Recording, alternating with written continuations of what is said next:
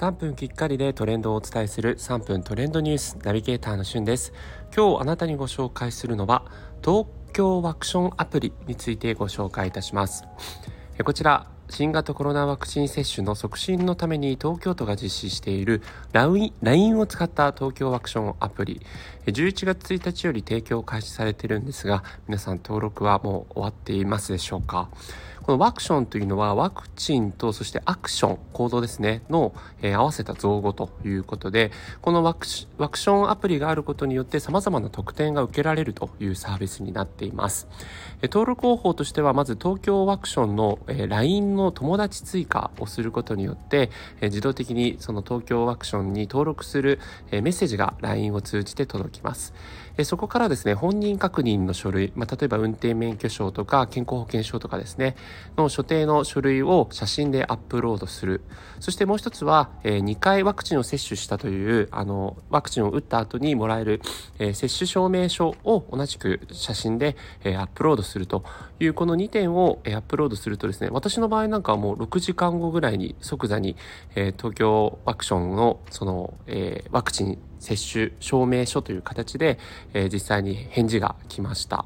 で、それがですね、えー、実際にまあ、それがあることによって、えっと、対応した飲食店などで、まあなんかこう、一杯ドリンクがサービスとか、えー、そういった特典もありますし、まあ、それからの会食をですね、え5人以上同時にする場合は、まあ、その東京ワクションの、えー、デジタル証明書があることが、えー、条件というような飲食店もあるようです。えまたですね、この東京アクション、あの、LINE を通じて、えー、提供されているので、LINE ポイントという形で還元される可能性があったり、まだそこまであの詳細は発表されていないんですが、えー、様々なですね、企業とタイアップをしていまして、えー、その企業の独自の特典がもらえるというようなことも報道されています。えー、協賛企業はですね、イオングループとか厚生、資生堂、